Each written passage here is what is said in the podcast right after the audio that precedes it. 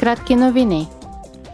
Парламентарната комисия по развитие провежда днес дебат относно хуманитарните последици от войната с участието на председателя на Комисията по хуманитарна и информационна политика в Украинския парламент и представители на Европейската комисия. Една година след нахлуването на Русия в Украйна, опустошенията и разрушенията доведоха до това, че около 40% от населението на Украйна се нуждае от хуманитарна помощ и защита. Европейският парламент приветства политическото споразумение между Европейския съюз и Обединеното кралство относно Северна Ирландия.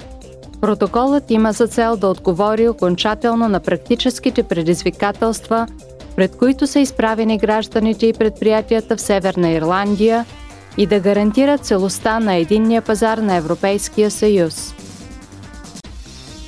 Членовете на Парламентарната комисия по правата на жените и равенството между половете се срещат днес с представители на националните парламенти и експерти от страните от Европейския съюз. На вечерието на Международния ден на жената, 8 март, те ще обсъдят ролята на неравенството между половете в енергийната бедност.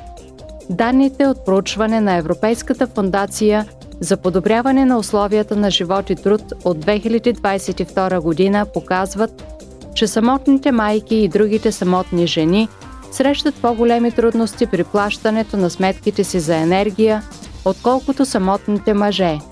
Това се дължи често на по-ниските средни доходи и на неравностойните условия на труд за жените, ниски заплати, непълно работно време, несигурни работни места.